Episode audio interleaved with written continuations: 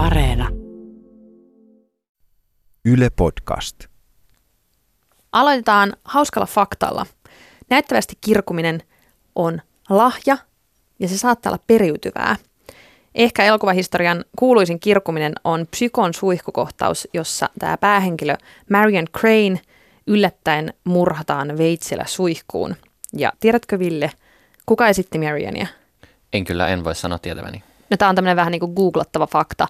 Sitä esittää semmoinen kuin Janet Leigh, joka on sanonut, että sen näyttelemisen jälkeen hän kammoksui suihkuja koko elämänsä. Ymmärrettävää. Mutta tämä ei ole se hauska fakta, vaan se periytyvyysasia. Eli äh, Marionin tytär vetää lähes yhtä ikonisen tämmöisen Scream Queenin roolin. Nimittäin hän on maailman tunnetuin lapsenvahti Halloween-elokuvan Lori, eli Jamie Lee Curtis. Okei, enpä todellakaan tiennyt. Niin, se on hänen äitinsä, Huhhuh. joka on psykon suihkussa murhattavana.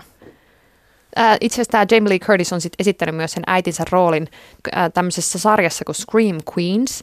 Ja siinä tietenkin kohtaus, suihkukohtaus loppuu eri, eri tavalla, eli Jamie Lee Curtis mäimyttää siinä tappajansa eikä jää mitenkään uhrina sinne suihkuun. Okei, enpä ole sitäkään nähnyt. Tämä yksityiskohta johdattelee meidät päivän aiheeseen. Tänään puhutaan kauhusta ja kamalista sekä ihanista äideistä.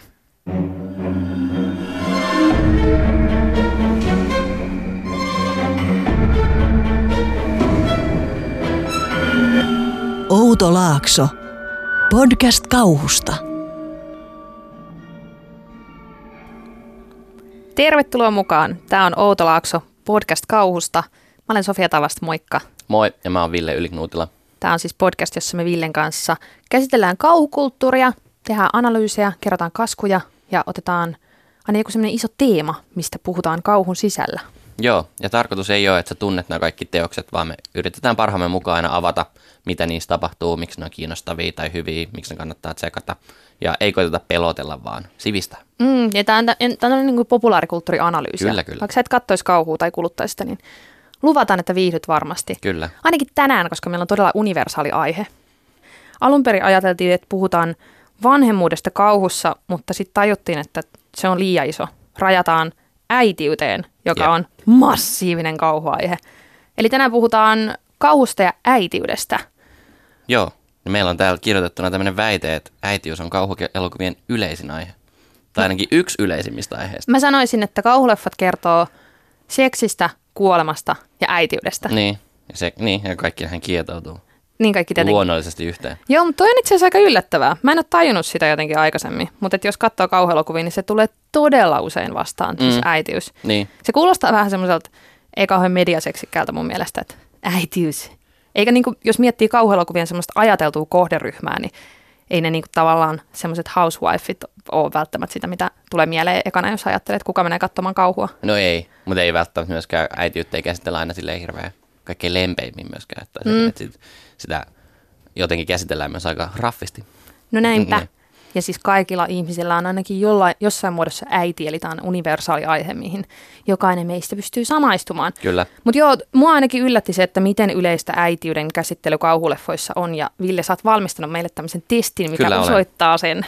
Kyllä olen. Mulla on täällä tuota muutama, muutama tämmöinen kauhuelokuva, josta on otettu sitä kauhua tai yliluonnollista elementtiä pois. Ja nyt näistä kaikista tuli tämmöisiä niin Oscar-voittajan kuulosia elokuvia. Ja ne kaikki myös käsittelee äitiyttä. Ja nyt sun pitäisi arvata sitten, että mitä nämä leffat on. Aa, okei. Okay. Joo. Aloitetaan hyvin helpolla. Toivottavasti. Joo, no tämä on tämmöinen elokuva, jossa uskonnollisen äidin ja teini-ikäisen tyttären kiista koulun tanssiaisiin osallistumisesta saa yllättäviä ja väkivaltaisia käänteitä. No niin. Tämä on Carrie. Tämä on Carrie, aivan oikein. Se oli helppo. Yksi piste, okei. Okay. Sitten tulee heti paljon paljon vaikeampi. Mutta mä tiedän, että sä oot nähnyt tämän. Okei. Okay. Kaksoispojat eivät ymmärrä äitinsä päätöstä käydä läpi kauneusleikkausprosessia. Isä ei näy mailla eikä halmeilla, eikä kauniilla maaseudulla sijaitsevan designkodin tarjoama luksus riitä karkoittamaan äidin ja hänen poikiensa välillä olevaa etäisyyttä. Mm-hmm. Mä tiedän tämän hyvinkin, koska tämä on mun päivän suositus. Okei. Okay. no okei. Okay. Pitäisikö sitten jättää sanomatta tämä? Äh, okei, okay. Me voidaan palata tähän sitten myöhemmin. Kyllä, kuule, että nyt sä joudut kuuntelemaan jakson loppuun. Sitten kolmas. Toinen maailmansota riehuu Euroopassa. Äiti ja hänen kaksi lastaan muuttavat Englannin rannikolle ja äiti odottaa kuumeisesti sanaa rintamalla taistelevasta miehestään, kun samalla yrittää selvitä lastensa vakavan sairauden kanssa. Sitten samaan aikaan myös perheen ja hänen palvelusväkensä välit alkavat kiristyä.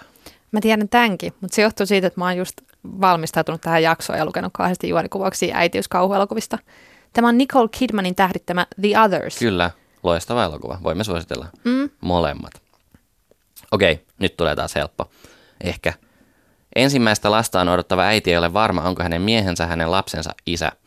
Ylemmän keskiluokan kulissit alkavat sortua, kun äidin epävarmuus horjuttaa pienen ja tiiviin asuinyhteisön arkea. Miten sä laitat sen se äidin syyksi? Tähän on Rosemary's Baby. Kyllä, näin on. Ei se ole äidin epävarmuus, vaan No naapureiden. onhan se myös äidin epävarmuus. Ja, no mutta kun piti poistaa, katso se. Et jos Se- tässä olisi ollut että äidin epävarmuus ja naapurien saatanan palvontakultti, niin sit, siitä, sit siinä olisi ehkä tuotu se kauhuelokuva tähän mukaan. Sikaantuvat naapurit. No mutta tähänkin aiheeseen mennään siitä, että syyllistääkö tässä nyt äitiä vai ei. Kyllä. Yksi vielä. Okei. Okay. Lastenhoitolaitosta pyörittävän Lauran adoptoima lapsi katoaa ja löytyy lopulta kuolleena. Lapsen katoaminen ja lapsuuden maisemiin palaaminen pakottavat itsekin orpona kasvaneen Lauran lopulta käsittelemään omat lapsuuden traumansa ja hylätyksi tulemisen tunteensa. Mikäs? Ootas vähän. Kuulostaa tosi tutulta. Nyt en kyllä muista. No mikä tää on? Tämä on Orpokoti. Aivan, totta. Kyllä. Kyllä. Niin siinäkin on äiti. On, on. Ja vielä yksinhuoltaja äiti. Joo. Ö, ei ole yksinhuoltaja äiti, Ai, okei. Okay. mutta on tota, orpona kasvanut ja on adoptoinut tämän lapsensa Niin. Simonin. Aivan. No joo, mutta siis tämän, tämän testin pointtina me mietittiin, että tehdään tämmöinen, on tavallaan osoittaa se, että kauhuelokuvissa, jos sieltä poistaa sen yliluonnollisuuden, niin se äitiys on semmoinen kantava teema. Tai Kyllä. sit- sitä käsitellään. Noissa kaikissa oli tavallaan se niinku juoni ja aihe, joka toimisi niinku draama-elokuvanakin. mut Ilman sit, muuta. Sitten sinne heitetään vaan mukaan vähän jotain niinku Joo. demonisia voimia. Mun tai... mielestä ne kaikki alkoi kuulostaa siltä, että ne on tota, silleen Oscar-ehdokkaina vähintään tai Mhm. mm-hmm. kirjoina varsin melodramaattisia ja suosittuja ja arvostettuja, mutta Mutta sitten jokaisen lauseen perä voisi laittaa sinne, että ja sitten kummallisia alkaa tapahtua. kyllä, mutta naapurissa onkin saatanan palvoja, Niin. joka niinku muuttaakin kaiken. Joo, no mutta siis ja äitiys on äärettömän yleinen aihe ja jotenkin viime aikoina niitä leffoja on tullut ö, kanssa aika paljon lisää, leffoja ja kirjoja, tuossahan oli kirjoja sulla myös. Esimerkiksi tota, nyt on ollut tämä A Quiet Place, iso, iso tota, niin perheteemainen hittielokuva, missä Joo. perhe yrittää elä, elää hissukseen maaseudulla, jossa hirviöt kuulevat kaiken, mitä teet. Ja sitten myös toi Hereditary, mistä Joo. varmaan keskustellaan tänään paljon Kyllä. iso perheteemainen elokuva, missä äitiys ja isoäitiys on paljon framilla. Ja sitten nyt on tullut tämmöinen mielenkiintoinen kuin Mom and Dad, jossa on Nicolas Cage ja Selma Blair. Se on vähän niin kuin tämmöinen kauhukomedia henkinen, missä vanhemmat zombiepidemian tavoin saa jonkun tämmöisen tartunnan tai muun, että ne yrittää tappaa omat lapsensa. Joo, näyttää ainakin trailerin perusteella aika, aikamoiset meiningit. Niin varsinkin, kun se on Nicolas Cage, se Niin, isä, joka siinä tappaa. Joo, no mutta siis niin näitä, näitä esimerkkejä on niin tosi paljon tällä hetkellä. Tuntuu, että se on niin tämmöinen vanhemmuus tosi muodikasta kauhussa. Niin, se on tietyllä tavalla aika helppo aihe, että se on niin, siinä on niin paljon henkilökohtaisia, sitten myös niin kuin yhteiskunnallisia tasoja, että miten vanhemmuut ja äitiyt käsitellään, niin siinä kyllä riittää sitä matskua. Mm. Ja kaikilla on niin kuin ko, joku kokemus, että kaikki muistaa, millaista olla lapsia on niin kuin täysin riippuvainen siitä. Yleensä äidistään aika paljon, että vanhemmat on koko maailma tietyllä tavalla, että se olisi tosi pelottavaa, jos se Sun- sit yhtäkkiä niin kuin muuttuukin vihamieliseksi se maailma. Niin ja siis tässä on paljon semmosia, tässä on niin tavallaan kaksi eri tasoa, että just se, että pelottaa se, että vanhemmilla on niin paljon valtaa lapsiin, se, että mitä jos sun vanhemmat käyttäytyisi sua kohtaan vihamielisesti, tai se, että jos ne kasvattaa sua huonosti ja sit susta tulee Niin. niin. hirveä. Ja sitten siinä on just se toinen taso, että jos sä oot itse vanhempi, että kuin hirvittävää se just on, että miten paljon valtaa sulla on. Kyllä, Että kaikki se vastuu siitä, että jos sä kasvatat tämän huonosti, niin hänestä tulee pedofiili poltergeist. niin. Mitä mä yritin sanoa? perustekijä, en tiedä, joku tämmöinen ilkeä Niin. tappaja, joka menee leirikeskukseen murhaamaan muhinoivia teinejä. Onko se Joo. sitten kiva? En tiedä. Niin, Mutta niin, joo, se niin on ihan voi totta, käydä. että se pelko toimii kahteen suuntaan. Että jos sä katsot tätä lapsena, niin sä pelkäät niitä vanhempia. Ja jos sä katsot sitä aikuisena, niin sä pelkäät itseäsi tai sitä paholaislasta. Mm. Että tässä on niin, niin paljon niitä samaistumispintoja myös. Joo. Tänään me siis aiotaan keskittyä äitiyteen, koska se on niin iso aihe. Isiä on vähemmän, voidaan tehdä isyydestä sitten joskus erikseen jakso. Ja tarkoituksena on puhua siitä, että millaisia kliseisiä äitipahiksia kauhuleffoissa on. Sitten mä väitän, että kauhussa kuollut äiti on paras äiti ja puhutaan myös hyvistä äideistä. Ja sitten olisi tarkoitus vähän keskustella myös siitä, että miten tämä niin äitiyden kuvaus on lähtenyt aika upeasti moninaistumaan viimeisten vuosien aikana. Joo, Ja mä haluaisin niin kuin lopussa puhua vielä tällaisena teemana siitä, että kun äitiys on tosi iso aihe muutenkin yhteiskunnallisesti, josta tuntuu, että kaikilla on paljon mielipiteitä ja on paineita olla täydellinen äiti ja muuta tämmöistä, niin lisääkö vai purkaako kauhuelokuvien tai siis kauhukulttuurin kuvaukset näitä paineita, eli vahvistaako kauhu täydellisen äidin myyttiä? Nämä on meidän aiheet tänään. joo, kuulostaa hyvältä. Outo Laakso. Podcast kauhusta. Perinteisesti kauhussa äidit on joko tosi pahoja tai tosi hyviä, mutta se mikä niitä äitihahmoja yhdistää on se, että äitiys on se kaikkein määrittävin tekijä. Ennen kaikkea ne on äitejä. Ne on äitejä ennemmin kuin ne on ihmisiä tai naisia, hyviksiä tai pahiksia. Ne on äitejä, mutta niitä on kuitenkin tosi erilaisia ja käydään tässä seuraavaksi Villen kanssa läpi semmoisia klassisia arkkityyppejä eli äititrooppeja. Joo, Ville, kerro meille, mikä on trooppi? Mikä on trooppi? No tota, trooppi on kirjallisuudessa tai elokuvassa yleensä käsitelty, tai oikeastaan missä tahansa draamassa. Tämmöinen se on alun perin tarkoittanut ehkä hieman eri asiaa, mutta nykyään se sana tarkoittaa tämmöistä jotenkin tunnistettavaa hahmoa, juonikaarta, elementtiä tai vaikka visuaalista elementtiä. Ja tota, ne on käytännöllisiä siksi, että ne tietyllä tavalla ihmiset tunnistaa ne ja niillä on helppo kertoa tarinaa ja ne jäsentää sen tarinan ihmisen päässä jotenkin ymmärrettäväksi. Miten sä erotat sitten niinku troopin vaikka stereotyypistä? Niin, tai kliseestä. Toi on ihan hyvä. Mä näkisin siinä, että trooppi on sellainen niin kuin tietyllä tavalla rakenne tai kehys tai elementti, joka siellä tarinassa pitää olla, että se toimii, mutta se sitten, että miten sä käytät sitä, niin erottaa niin kuin luovasta työstä tietyllä tavalla jyvät akanoista. Että niin kuin yksi vai niin kuin varmaan esimerkki, minkä kaikki tietää, ei nyt ole kauhupuolelta, mutta niin kuin Harry Potter. Et siinä on lukuisia tämmöisiä fantasiatrooppeja. Siinä on orpolapsi, profetia, sitten on suuri paha, sitten on sellainen valko- vanha mies pitkässä valkoisessa parrassa. Niin nämä on kaikki semmoisia tosi niin kuin tunnistettavia fantasiatrooppeja. Mutta sitten se, että miten sitä käytetään onkin ihan eri. Että Harry, onkin, Harry ei kasvakaan semmoisessa pseudokeskiaikaisessa maailmassa jossain maatilalla setänsä ja tätinsä kanssa, vaan hän asuu itse asiassa englantilaisessa lähiössä juntti, juntti tota adoptiovanhempiensa kanssa. Ja sitten aina kaikissa fantasiajutuissa on tämmöinen, niin miten hänet repäistään sinne fantasiamaailmaan, niin tässä se ei tapahdukaan minkään taistelun kautta, vaan hänet haetaan bussilla. Eli tietyllä tavalla ne elementit on siellä, mutta sitten ne käytetään hyvin, hyvin tota, vähän, vähän kliseisesti. Niin eli siis se, että jos elokuvasta löytyy trooppi ja Niin. niin kuin, tai tarinasta löytyy trooppi, niin se ei tarkoita sitä, että se on huono. Ei, ei Millään missään tavalla. nimessä. Mä väitän jopa, että tarinaa ei voi tehdä ilman, että siinä on trooppeja, koska sitten se olisi täysin käsittämätön se tarina. Tai se olisi hyvin semmoinen, niin kuin, että se ei antaisi katsojalle mitään tai kokijalle. Niin kuin Harry Potterissa on esimerkiksi tämmöinen suuri paha trooppi, Voldemort. Mm. Niin, ja aina sitten kun on orpolapsi ja suuri paha, niin totta kai ne kohtaa lopussa. Ja ihmiset odottaa sitä. Jos se ne ei tapaiskaan, niin mieti, joo ei he tapellutkaan. Se laimeet. niin, että et Voldemort vaan kaatui rappuun ja kuoli. Okei, okay, eli nämä ei ole sinänsä mitenkään arvottavia, mutta nyt olisi Ei. tarkoitus käydä läpi pahojen äitien trooppeja. Joo. Eli millaisia erilaisia tämmöisiä selkeitä kuvastoja tai niinku kaavoja on, mitä, mitä, miten niinku äitiyttä, pahaa äitiyttä kuvataan kauhuelokuvissa. Kyllä, kyllä, joo. Okei. No tämä ensimmäinen on semmoinen varmasti kaikkein kuuluisin paha äiti, troppi, tämmöinen perverssi, ylisuojeleva äiti. Ja e- tyyppiesimerkki on vaikka psykon Norma Bates, eli Norman Batesin äiti, Joo. jota itse asiassa elokuvassa ei näytetä, koska hän on kuollut Mm. ennen kuin leffa alkaa tapahtua. Mutta Tämä tässä, tuskin oli spoileri kellekään. niin, jos oli, niin not my bad.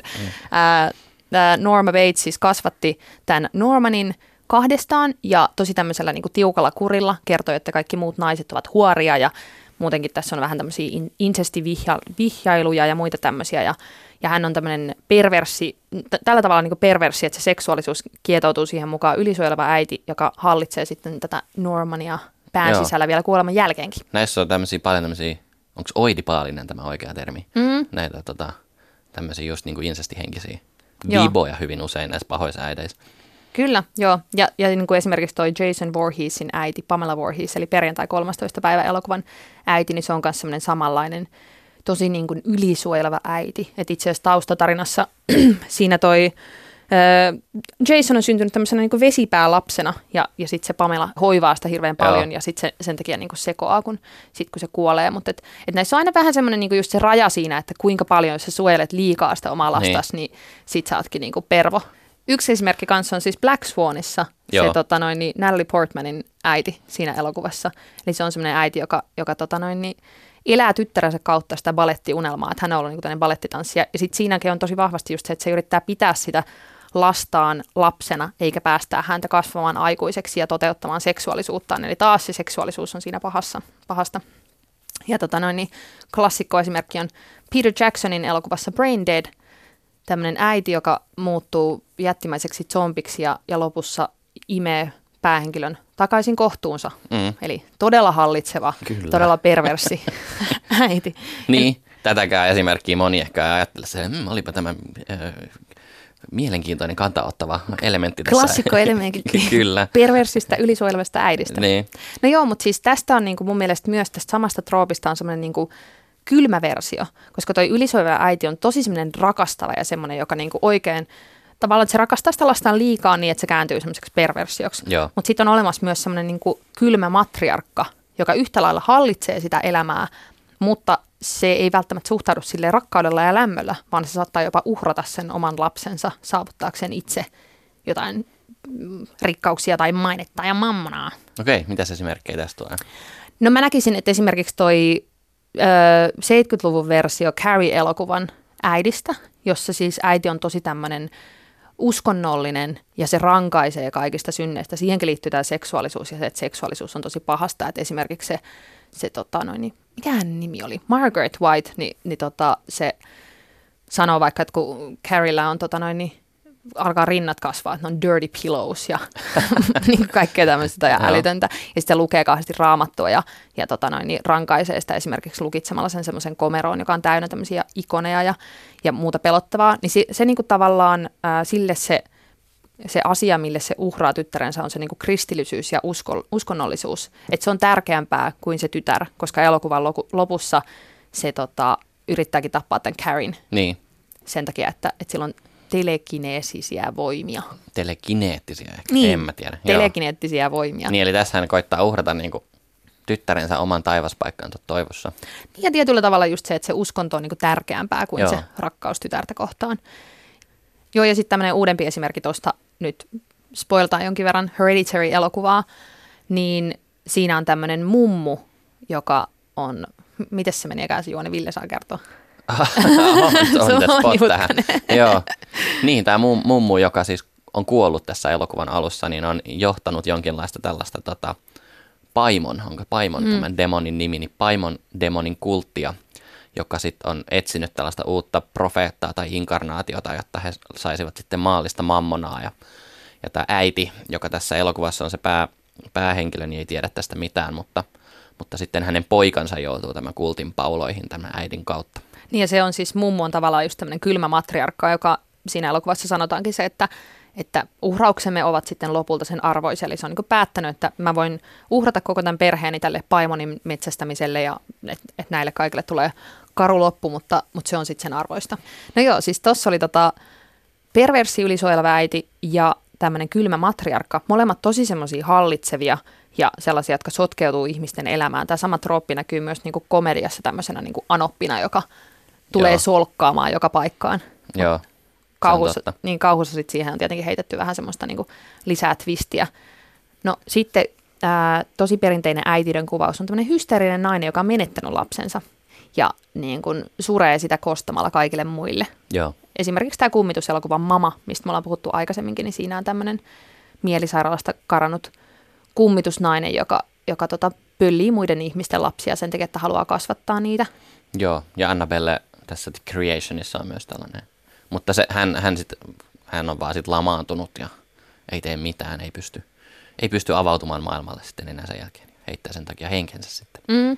Käsi, joka kehtoa keinuttaa, on myös klassinen thrilleri, jossa on just tämä niinku nainen, joka yrittää hivuttautua jonkun tota noin, perheen elämään ja pölliä sieltä vauvan Joo. itselleen. Kyllä. Mun mielestä tässä paha äiti troopissa on myös mielenkiintoista se, että se on jotenkin niin pelottava tai semmoinen ehkä ahdistava, että sitä koitetaan aika usein myös etäännyttää jotenkin.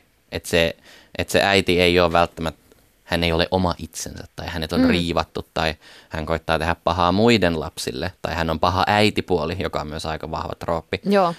Äiti omana itsenään koittaa listiä lastaan, joka on oma itsensä. Kyllä tätäkin toki tapahtuu, mutta esimerkiksi Hereditaryssä niin se on se, se on se isoäiti, joka siellä niin kuin tekee pahojaan, eikä äiti, joka niin kuin koittaa.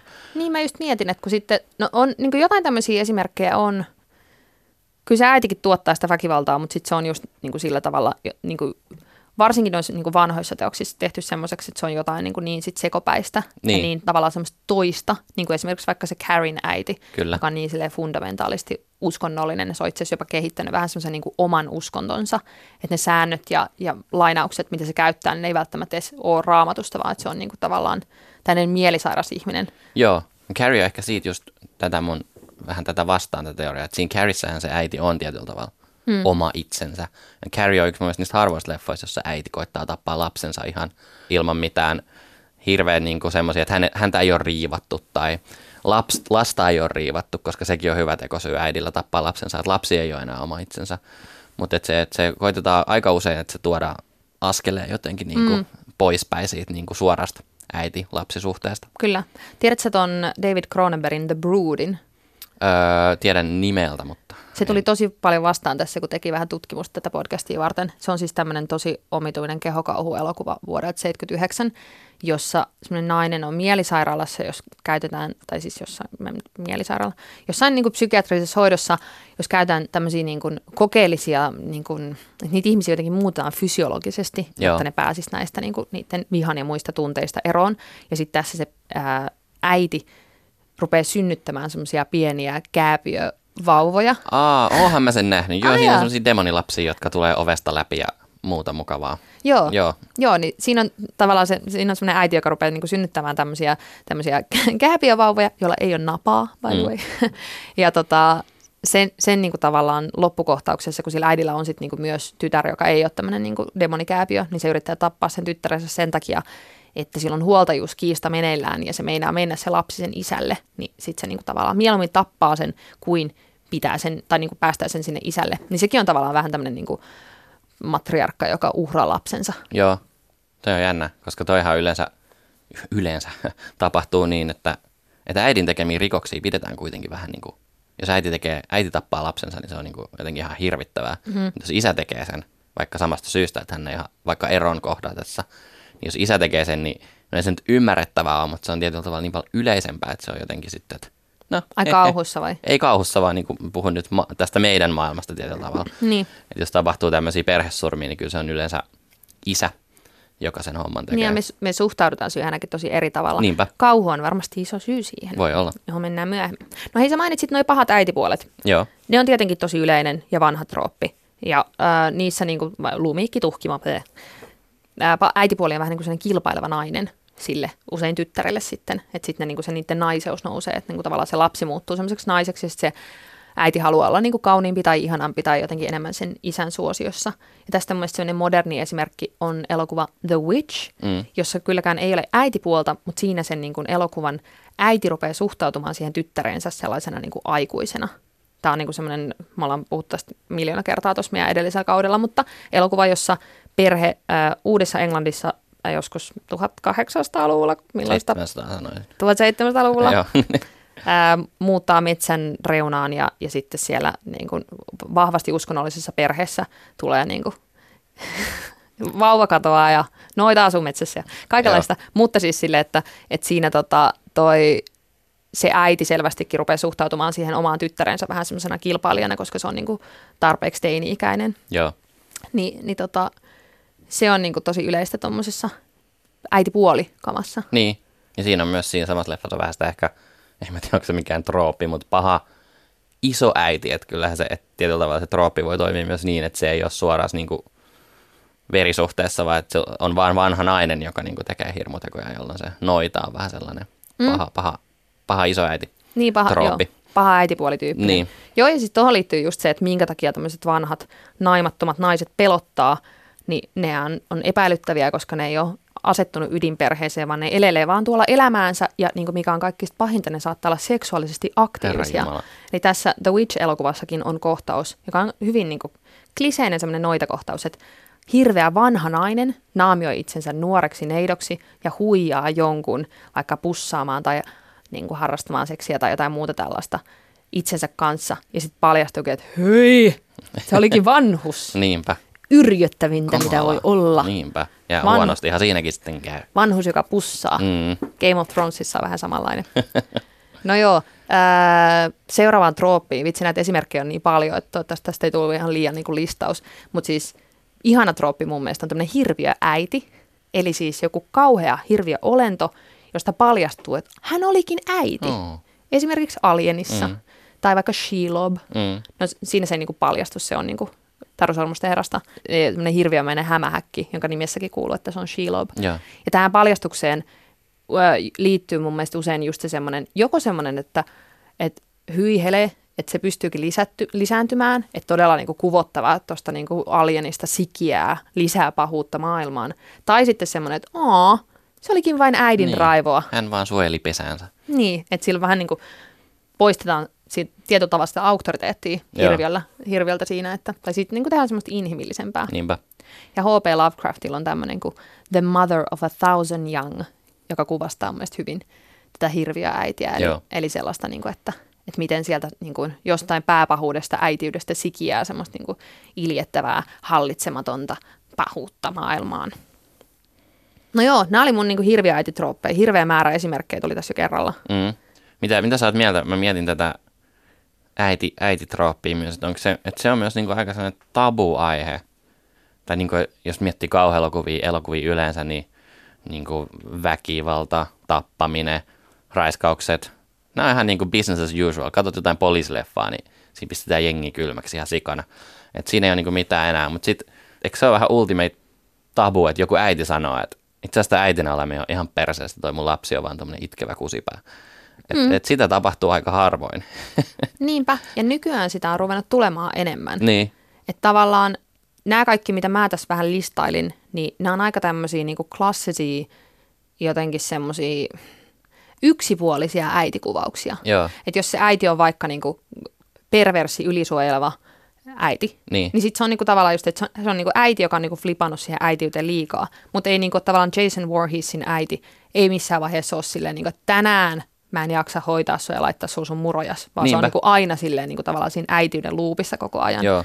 Et se on niinku, se näissä onkin niinku jotenkin näissä äititroopeissa aika niinku väsyttävää. Että kun ne on just ennen kaikkea äitejä, eikä oikeastaan mitään niin, muuta. niin kukaan näistä pahoista äideistä ei sitä lastaan millään tavalla ehkä niin kuin kadu tai näin edespäin. Että, Niin, että tai aika, siis, aika useat niistä on ainakin niin silleen, sen äitiytensä kanssa ihan ok, ne on vaan muuten vähän omituisia Niin. henkilöitä. Niin. Niin, että ne suhtautuu siihen jotenkin semmoisella väärällä tavalla. Joo, mutta mennään loppupuolella sitten siihen, että miten sitä tehdään nykyään, koska Joo. meillä on ruvennut tulemaan niin kuin mahtavia esimerkkejä siitä, että miten tämmöisiin niin perinteisen trooppeihin on saatu kasattua aika paljon enemmän tasoja. Outo Laakso. Podcast kauhusta. Pahatäidit on siis hallitsevia, perversejä, ylisuojelevia, mutta entäs sitten kun äidit on elokuvassa hyvisten puolella tai jopa päähenkilöinä?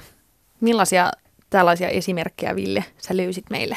Joo, no tota, kun noista troopeista puhuttiin, niin toi Final Girl, mä nyt lähden vähän tälleen kauempaa, niin Final Girl, joka on varmaan monelle tuttu, mutta se on tämmönen 70-luvusta 90-luvun aika vahvana elänyt teini-slasher kauhuelokuva trooppi tämmöisestä kiltistä tytöstä, joka on sitten se ainoa selviytyjä. Ja hän on tämmöinen hyveellinen ja puhdas ja jee, jee. Et se oli niinku ehkä se, mitä nainen oli kauhuelokuvassa mainstreamisti joskus vähän kauemmin. Ja silloin ne, siihen aikaan ne äidit oli vähän sellaisia, että ne oli joko ne synnytti sen pahiksen tai sitten ne oli semmoisia, jotka kirkus niinku kauhuissaan, eikä tajunnut mistään mitään. Et äidit oli vähän niinku sivuosassa silloin, kun Final Girl hallitsi, mutta nyt 2000-luvulla kun ollaan tultu, niin, niin mä oon itse nyt kehittänyt tämmöisen termin Final Mom, mm. joka on niinku, että tuntuu siltä, että ainakin tämmöisissä niin isoimmissa elokuvissa, mitkä on saanut viime aikoina, on menestynyt hyvin tai, tai ollut niin kuin isoja, saanut hyvät kritiikit, arviot, sanotaan 2000-luvun vaihteesta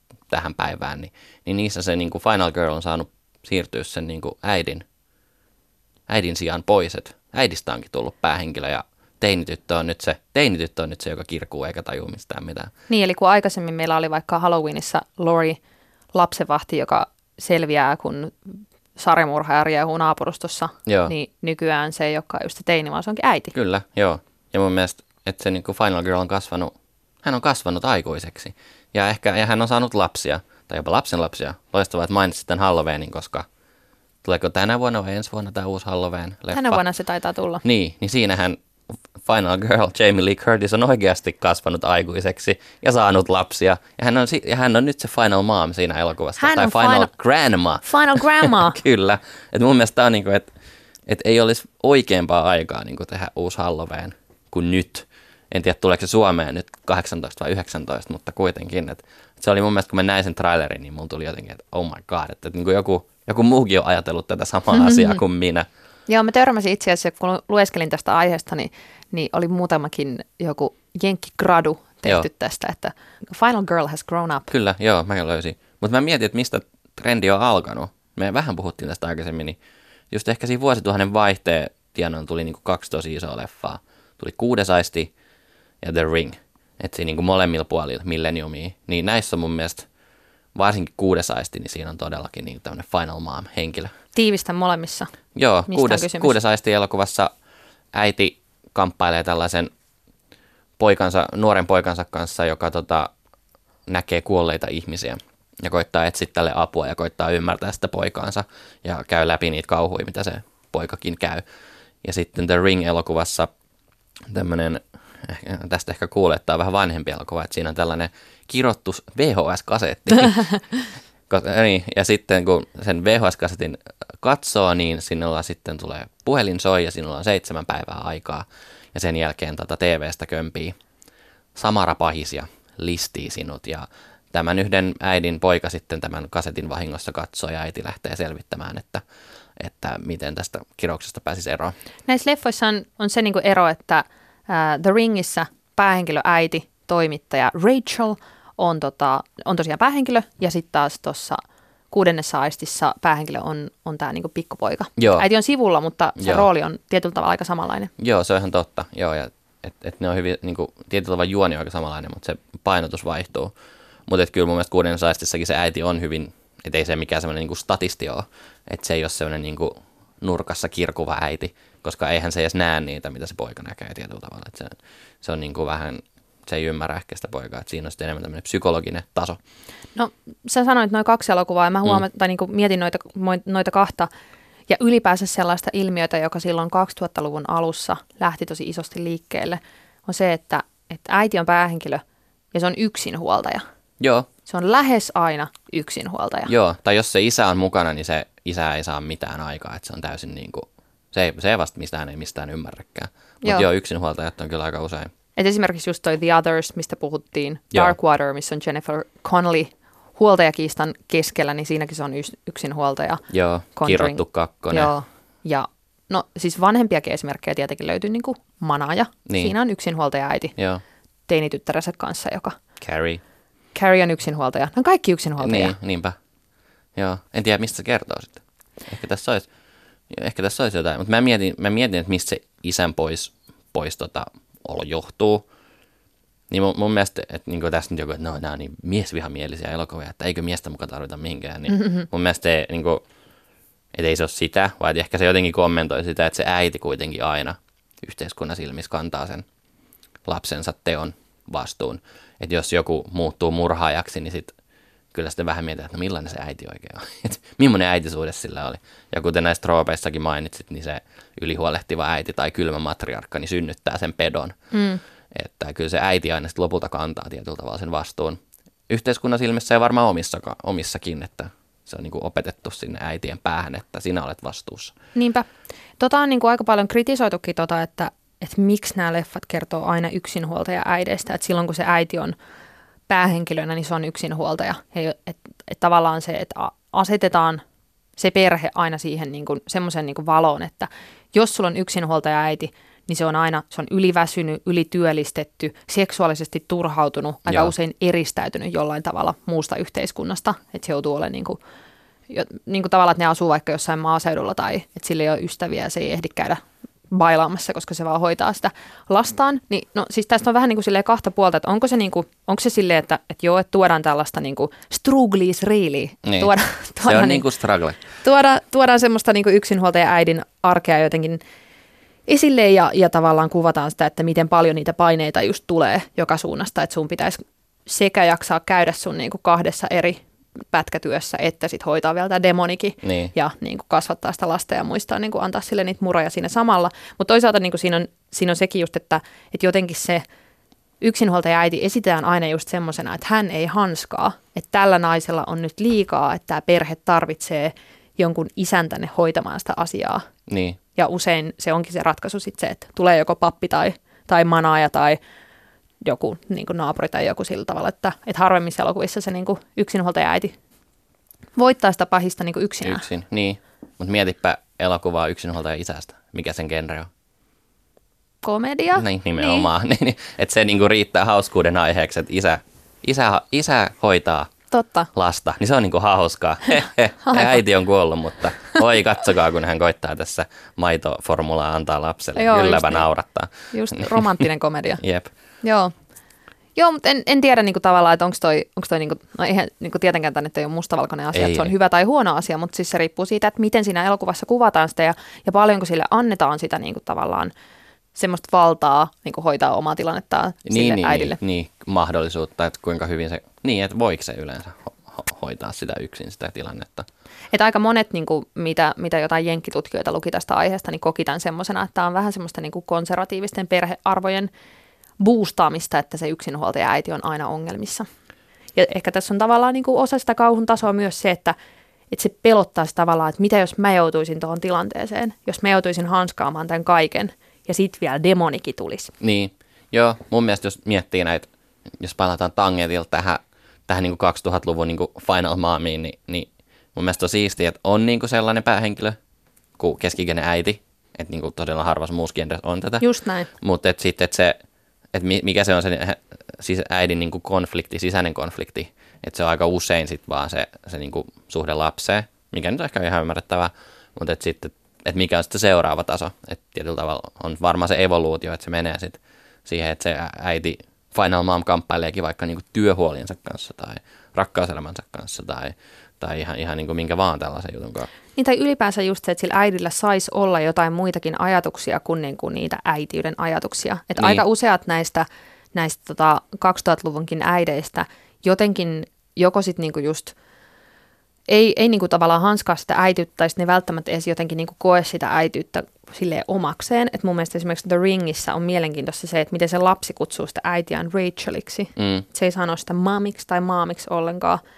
Ja, ja sitten tavallaan niin kuin jotenkin, että sitäkin leffaa voi katsoa just sellaisena, että millainen näiden suhde on ja niin kuin jotenkin pystyykö se korjaamaan sitä suhdetta sen elokuvan aikana. Että usein se tarinan kaari on just semmoinen, että, että se yksinhuoltaja äiti vähän niin kuin haluaisi tai muuta ja sitten se loppu, lopputulema on niin kuin se, että no nyt hän osaa tyytyä tähän äitiyteen Joo. tietyllä tavalla. Että sitten asiat menee hyvin. Joo, mutta muutama, ihan nyt ihan niin kuin muutama esimerkki niin kuin tämmöisistä Final Mom-elokuvista, niin mä nyt listasin. Nämä on niin kuin kaikki just semmoisia, että näistä on, näistä on tullut tosi isoja tietyllä tavalla skeneessä. Että on just niin kuin kirottu yksi ja kaksi luonnollisesti. Sitten on Babadook, totta kai. Ja sitten viime vuosilta just Quiet Place ja Hereditary. Ja sitten Orpokoti, vähän, vähän vanhempi, kymmenen vuotta vanhempi. Näissä on mun mielestä kaikista sitä, että se äiti, äiti siellä taistelee oman äitiytensä ja demonien kanssa. Niin no saan, kerro vaikka sitten Babadookista, että, että mikä, mikä se on ja niin kuin, millä tavalla se kuvaa sitä äitiyttä. Babadookissa on jälleen kerran yksi huoltaja äiti, jolla on ehkä 6-7-vuotias lapsi, poikalapsi. Ja tota, hänen, tai hänen isänsä eli, eli tämän vaimon, vaimon mies, en nyt muista vaimon nimeä, niin on, tota, on kuollut auto-onnettomuudessa, kun hän, hän oli tota, ajamassa sairaalaan, kun tätä lasta synnytettiin. Ja, ja tämä äiti ei ole sit siitä oikein ikinä, ikinä päässyt ehkä yli. Ja sitten kun tämän pojan syntymäpäivä alkaa lähestyä, niin sinne taloon ilmestyy jostain tämmöinen Mr. Babadook-niminen lastenkirja, joka, jota lukemalla sitten päästetään irti tällainen herra Babadook-hahmo, joka sitten piinaa, piinaa äitiä ja lasta yhtä lailla. Ja se on niin hyvin tämmöisen perinteisen kummituskauhuun ehkä puettu tämä elokuva, mutta ainakin mun mielestä siinä on sellaista jonkinlaista niin masennuksen kuvausta ja, ja tällaista, että se Mr. Babadook on sellainen tumma varjo, joka vaanii tätä päähenkilön naista ja meinaa pistää hänet tekemään hirveitä asioita lapselleen. Toi elokuva on just sellainen, että jos siitä poistaa sen yliluonnollisen elementin, niin se kertoo just yksinhuoltaja äidistä, joka on syvästi masentunut ja niin kuin, että se masennus, masennus on niin kuin tavallaan tuossa, näytetään sellaisena varjokummituksena, mutta joka niin kuin muuttaa sitten sen äidin, että se on mahtavasti rakennettu se leffa, että ensin sä pelkäät sitä varjokummitusta ja sitten elokuvan puolessa välissä se kummitus meneekin sen äidin sisään. Ja sitten tästä äidistä tulee se hirviö, joka Kyllä. yrittää tavallaan tappaa sitä lastaan. Joo, ja se kuitenkin se äiti niin kuin elokuvan aikana ymmärtää sen jollain tasolla, että, että hän aikoo nyt vahingoittaa tätä lastaan. Se näkee sellaisia en, enteitä siitä. Ja sitten se vähän myös koittaa mun mielestä, että, että niin kuin varmaan en ole ikinä ollut itse masentunut, mutta, mutta, mutta en nyt uskalla sanoa siitä, että miltä se tuntuu, mutta varmaan, että sä tietyllä tavalla ymmärrät sen ehkä jollain tasolla, että nyt ei niin kuin mene hyvin, mm. mutta sä et välttämättä silti pysty a- hakemaan apua tai tekemään sillä mitään. Ja tässäkin elokuvassa on mielestäni tosi hieno se, että, että se äiti siinä yrittää hakea apua. Se menee sairaalaan niin kuin sanomaan, että nyt kaikki ei ole kunnossa, Joo. mutta sitten sielläkin se näkee sitä Babadookia siellä sairaalassa, että se niin kuin seuraa sitä kaikkialle ja sitten, koska se niin kuin, tavallaan sairaalahenkilökunta ei jotenkin niin kuin osaa tarttua siihen kunnolla, niin sitten se niinku käpertyy yksin sinne talonsa, että, että se on myös jotenkin hieno, hieno niinku masennuskuvaus siitä, että, että ensin niinku tavallaan se liikkuu siellä muualla maailmassa, mutta sitten se elokuvan niinku viimeinen kolmannes on sitä, että ne on vaan kahdestaan siellä niinku himassa eikä pääse sieltä mit, mihinkään. Niin, niin se masennus tai tämä varjo niinku estää hän toimimasta normaalisti.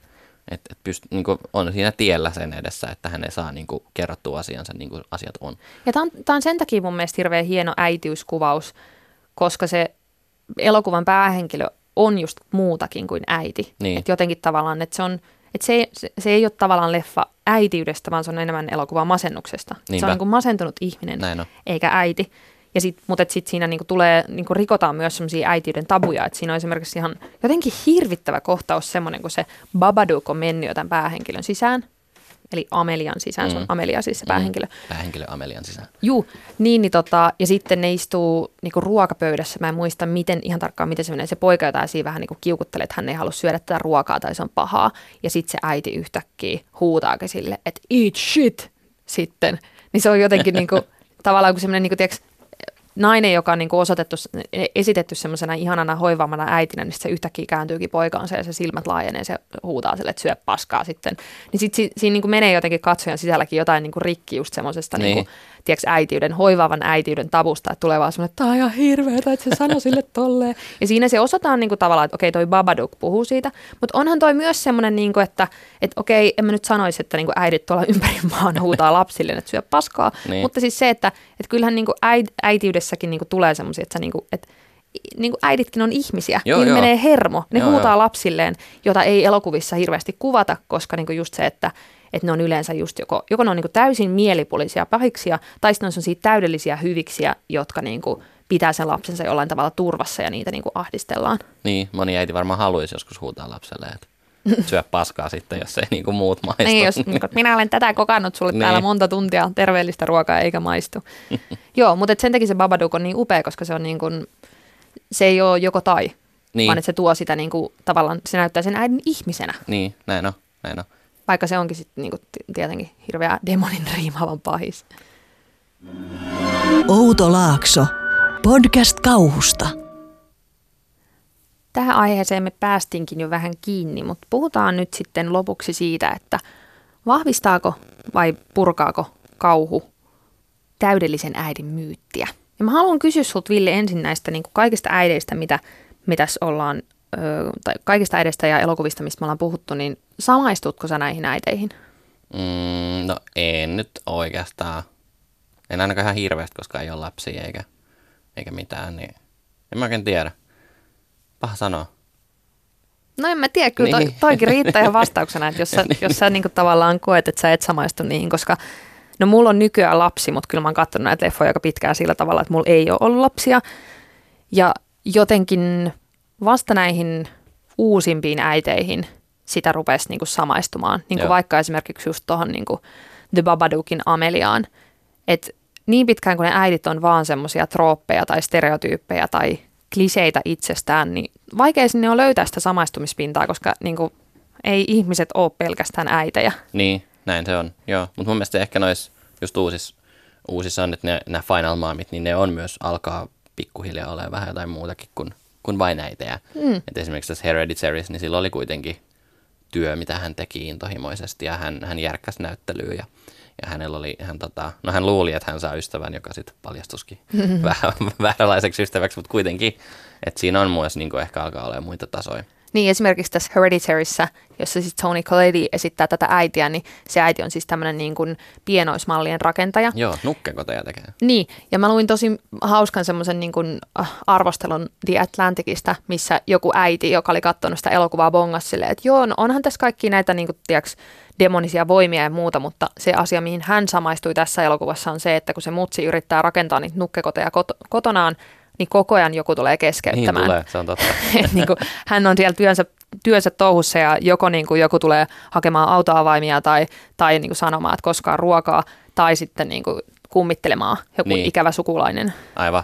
Siis tuosta just pääsee siihen, että, että se niin kuin, silloin, silloin se niinku purkaa sitä täydellisen äitiyden myyttiä, kun niinku ne hahmot on monipuolisempia Joo. kuin pelkästään äityyttä. Ja silloin kun tuodaan esiin just tommosia kohtauksia, miten niinku, hei äiditkin on ihmisiä ja ne saattaa flippaa, että vaikka niitä niin kuin esimerkiksi Babadookissa käytetään just semmoisena ultimate pahuutena, niin siitä huolimatta jotenkin tuodaan esiin sitä silleen, niin kuin, että hei, äitiydessä on muitakin tunteita kuin pelkästään semmoista niin kuin ihanaa, jotenkin täysin itsensä uhraavaa mystisyyttä. Niin, ja mä mietin tuossa, kun mä hain tätä materiaalia tähän tai mietin, mietin tätä sisältöä, että, että onko ne, onko ne myös ne äitien kamppailut näissä elokuvissa myös vähän, kertooko ne myös vähän siitä, että ne kamppailee sen kanssa, että että kuinka paljon he voi nyt tietyllä tavalla ajatella itseään ja kuinka paljon lastaan, että, että kun sehän, siihen se niin kuin äitiyden kritiikki myös aika usein, usein tota, kilpistyy tai niin kuin jotenkin mm. kiteytyy, kun sä meet sinne vauva.fi sivustolle lukemaan, niin siellä arvostellaan, että miten, miten tota äiti nyt näin voi tehdä itsekkäästi, eikä koko ajan ajattele vaan lastaan. Ja, esimerk- ja tavallaan just se, että, että esimerkiksi luin, luin tota The Ringistä yhden semmoisen niin analyysin, missä just sanottiin, että, että vaikka tämä elokuva on semmoinen, että siinä tuodaan just näitä niin kuin tietynlaisia äitiyden kipupisteitä esiin, niin ne niin kuin loppuratkaisut ainakin näissä vanhemmissa elokuvissa usein on just semmoisia, että sä oot ajatellut liikaa itseäsi niin. ja liikaa uraas. Että esimerkiksi Rachel The Ringissä aiheuttaa ne ongelmat sen takia, että se tuo työt kotiin, eli se tuo sen VHS-kasetin, mistä se on tekemässä juttua, niin se tuo sen himaansa ja katsoo sen siellä, ja sen takia, koska se tuo tämän kamalan journalismin kotiinsa, niin sen poika katsoo sen videon ja se joutuu ongelmiin. Totta, kohtaa pahan maailman liian niin. aikaisin. Joo, mutta mä haluan avata vähän, kun mä sanoin tässä alussa sitä, että paras äiti on kuollut äiti, niin täydellinen esimerkki, palataan taas Harry Potterin, on siis Harry Potterin mutsi, joka on uhrannut itsensä – Voldemortille, jotta Harry pelastuisi. Ja silloin kun se on kuollut se äiti, niin se ei voi tehdä mitään virheitä. Mm. Se ei voi olla mitenkään ärsyttävä tai huutaa sille lapselle, että syö paskaa. Vaan se on vaan niin kuin, se on vaan täydellinen äiti, joka sitten taas vahvistaa mun mielestä sitä semmoista täydellisen äidin myyttiä. Niin tämä on ollut semmoisessa kau- kauhuelokuvissa semmoisen hyvän äidin trooppi aika pitkään, että sen äidin tehtävä on uhrata itsensä, jotta lapsi pystyy pelastumaan. Et esimerkiksi just vaikka – poltergeistissa siinä lopussa, kun taloon on auennut helvetin portti, niin se äiti niin kuin vaan mitään miettimättä pomppaa sinne pelastamaan omaa tytärtään. Ja, ja Dark Waters-elokuvassa, jossa on toi Jennifer Connelly, esittää just tätä yksinhuoltaja äitiä, joka asuu kerrostalossa, jossa on vesivahinkoja mm. ja sitten alkaa kummitella, niin se elokuva päättyy siihen, että, että se äiti rupeaa äidiksi kummitustytölle jotta se jättäisi niin kuin heidän perheensä rauhaan ja sen tytär saa mennä kasvamaan isänsä kanssa. Ja Annabellessa äiti on valmis hyppäämään ikkunasta, jotta demoni ottaisi hänen sielunsa eikä vauvan sielua. Että toi on semmoinen tosi toistuva teema, mm. että äidin, et var, niin kuin varsinkin se, että niin kuin se loppukohtaus on se, että äiti on silleen, että ah, no minulla oli tämä ura ja kaikki, joka vähän häiriköi äitiyttä, mutta nyt voin kuolla, jotta äitini saa, lapseni saa selviytyä. Joo, toi on totta, mutta sitten mä haluaisin myös tähän keskusteluun tuoda sen pointin, että, että kaikissa niin kuin hyvissä tarinoissa päähenkilö tekee aina uhrauksen lopussa. Okay. Mutta sitten sit, mut sit taas kun kauhuelokuvassa nainen on hyvin usein päähenkilö, niin silloin nainen joutuu tekemään sen uhrauksen. Mut ei sit... välttämättä tee sitä, mutta on valmis tekemään sen. Niin, mutta myöskin just se, että se uhraus on aina se, että luovu se sun omista jutuista, se on totta. jotta sä voit se olla totta. äiti. Niin. Jotta sä voit olla hyvä äiti, niin se niinku ehdottomasti vahvistaa sitä niinku täydellisen äidin myyttiä johon niin kuin liittyy just vahvasti sellainen ajatus siitä uhrautuvaisuudesta, että sit kun ihminen tulee äidiksi, niin sen pitäisi just unohtaa kaikki omat jutut. Niin. Ja jotenkin niin kuin just semmoisella tosi epäinhimilliselläkin tavalla saada nautintoa vaan siitä äitiydestä. Että just mä oon miettinyt vaikka sitä, kun nukuttaa jotain omaa lastaan makkarissa silleen, että sä oot istunut siellä 40 minuuttia pimeässä vaan niin kuin hiljaa sillä tavalla, että nyt mä en voi liikkua, kun jos, mä niin kuin, jos musta kuuluu rasahdus, niin toi nousee kuin, niin kuin sarjamurha ja viimeistä kertaa vielä. Mutta se tekee tosi usein tietenkin niin jotenkin se, että, että mulle tulee huono omatunto siitä, että mä oon silleen, että tämä on niin hirveän tylsää, että jotenkin kokee semmoista, että, että mun pitäisi olla vaan silleen, niin kuin, että oi, minulla on tämä lapsi ja minä Niin. häntä nyt tässä nukutan. Et luin yhtä, yhtä tutkimusta, missä puhuttiin tämmöisestä äitiysimpotenssista, mitä äidit kokee siitä, että, että ne huomaa, että niillä on niinku riittämättömyyden tunteita itseään kohtaan, että mä vaikka tylsistyn, Niinpä. enkä ole vaan silleen, että paistattele siinä äitiyden ihanuudessa siinä kohtaa. Aivan. Niin se niinku tavallaan äidin täydellinen uhrautuvuus vahvasti mun mielestä näissä kauhuleffoissa kyteytyy semmoisen, että niinku vahvistetaan sitä ajatusta siitä, että hei, sä oot nyt äiti, niin ei, niinku, sun täytyy uhrata kaikkes. Mä pystyn samaistumaan tuohon esimerkkiin, mutta, mutta tosi omituisen mutkan kautta, koska aina kun mä lähden lomalle johonkin, niin sit mä oon siellä lomalla silleen, että et ei mulla olekaan niin maailman siisteintä, koska mä oon tottunut siihen Instagramissa, että aina kun joku lähtee johonkin ulkomaille, niin se on vaan niin kuin happiest day of their life ja silleen. Sitten mä oon vaan silleen, että no, itse asiassa täällä on aika tylsää ja paskat säät. Että nyt mä en vaan lomaile oikein, että voi ei, mulla on, lo, mulla on siis loma-impotenssi. Älkää ymmärtäkö tätä väärin, mutta Ihana- he, henkinen loma-impotenssi. Ihanaa myös, että sä samaistut mun niin yhteiskunnan asettamiin äitiyspaineisiin silleen, että mullakin on lomalla joskus Mulla on sosiaalisen median aiheuttamia lomapaineita, mutta siis kun kysymys oli, että vahvistaako vai purkaako, mm. purkaako vai vahvistaako kauhu täydellisen äidin myyttiä, niin en mä tiedä, voiko tähän, ei tähän varmaan ole silleen kyllä tai ei vastausta. Ei tietenkään. Niin, ei, nyt- ei nyt varsinaisesti suoranaisesti mun mielestä pura, mutta ainakin niin kuin kommentoi sitä jotenkin. Et mun mielestä just se, mistä puhuttiinkin, että, että, että täydellisyyteen ei pidä pyrkiä tietyllä tavalla. Ja sitten jos sulla menee huonosti, niin kysy apua. Mutta just että sitten tarvitsetko sitä apua aina mennä kysymään auktoriteettimieheltä, niin se mm. on sitten niinku eri asia. Outo Laakso. Podcast kauhusta. No niin, tässä oli meidän jakso äitiydestä ja lopetetaan taas kerran suosituksiin. Mitäs äitiysaiheista kauhua Ville suosittelet? Öö, mulla on kirja tällä kertaa. Tämä nyt ei ole suoranaisesti äitiyskauhua. On tässä äitikin mukana. Tai enemmän tämmöistä niinku perhe, perhekauhua i- öö, tai niinku vanhemmuuskauhua. Tämä on tämmöinen ihan uusi kirja tullut nyt 2018 loppuvuonna, kun Erään tapon tarina niminen kirja. Kirjoittanut tämmöinen journalisti Katariina Vuori. Ja tota, tämä on nyt tämmöistä hyvin, hyvin suosittua true crime-kirjallisuutta. Ja tämä kertoo tämmöisestä perheestä tuolla Pohjanmaalla 90-luvun puolessa välissä, jossa tota, tässä oli tämmöinen alkoholisoitunut ja vankilakierteessä keikkuva isä, joka sitten terrorisoi perhettään. Ja tähän perheeseen kuuluu tämmöinen pieni askopoika ja hänen äitinsä. Ja tämä on tämmöinen niin kuin haastatteluina tehty kirja. Siinä on paljon myös kaikkea arkistomateriaalia. Aika tota, jos tämmöiset hyvin masentava kirja, että tietyllä tavalla kun sen kun lukee, niin joku Norman Batesin äiti alkaa tuntua ihan, ihan lepposat tyypiltä loppupeleissä. Että Niin tämä ei ole tavallaan siis silleen niin fiktiokauhuteos. ei, tämä on täyttä totta. Muistanko tästä oli Hesarissa? Kaikki. Joo, t- joo, jos tosiaan ei jaksa kirjoja lukea, niin tästä on Hesarista tämmöinen niin kuin lyhyempi versio oikeastaan, niin löytyy nimellä, jotta sama ei toistuisi. Erittäin kiinnostava kirja. Joo, kannattaa, mutta kannattaa lähestyä varoja, jos on herkkä tämmöisille aiheille. Mun suositus sitten taas on elokuva, jo- jonka Ville tuossa alussa tiivistikin. Elokuva nimeltä Good Night Mommy, joka kertoo kaksoispojista ja äidistä, jotka asuvat Itävallan maaseudulla tämmöisessä hienossa design-kodissa. Ja äiti tulee kotiin, hän on käynyt kauneusleikkauksessa ja sitten pojat rupeaa epäilemään, että onko toi meidän äiti ollenkaan enää. Ja tämä on mielenkiintoinen leffa, jossa on hyviä niin tämmöisiä säikäyttelyitä. Mä en todellakaan sano tätä minä niin malliesimerkkinä sille, että tässä on äitiys kuvattu hienosti. Mutta tämä on mielenkiintoinen leffa siitä, että jos tätä katsoo just niin, että mitä tästä äitiydestä nyt yritetään sanoa tämän elokuvan kanssa. Tai ei välttämättä edes, en mä usko, että ne tekijät välttämättä on miettinyt sille, että no tämä on meidän äitiys message. Mutta sille, että mitä se leffa kertoo äitiydestä, niin sen lisäksi, että siinä on tosi hyviä säikäyttelyitä, niin mä suosittelen, että katsokaa sitä sillä silmällä. Mm. Se oli mun suositus. Ja hei, tämä oli meidän äitiysjakso Outolaakso podcast kauhusta.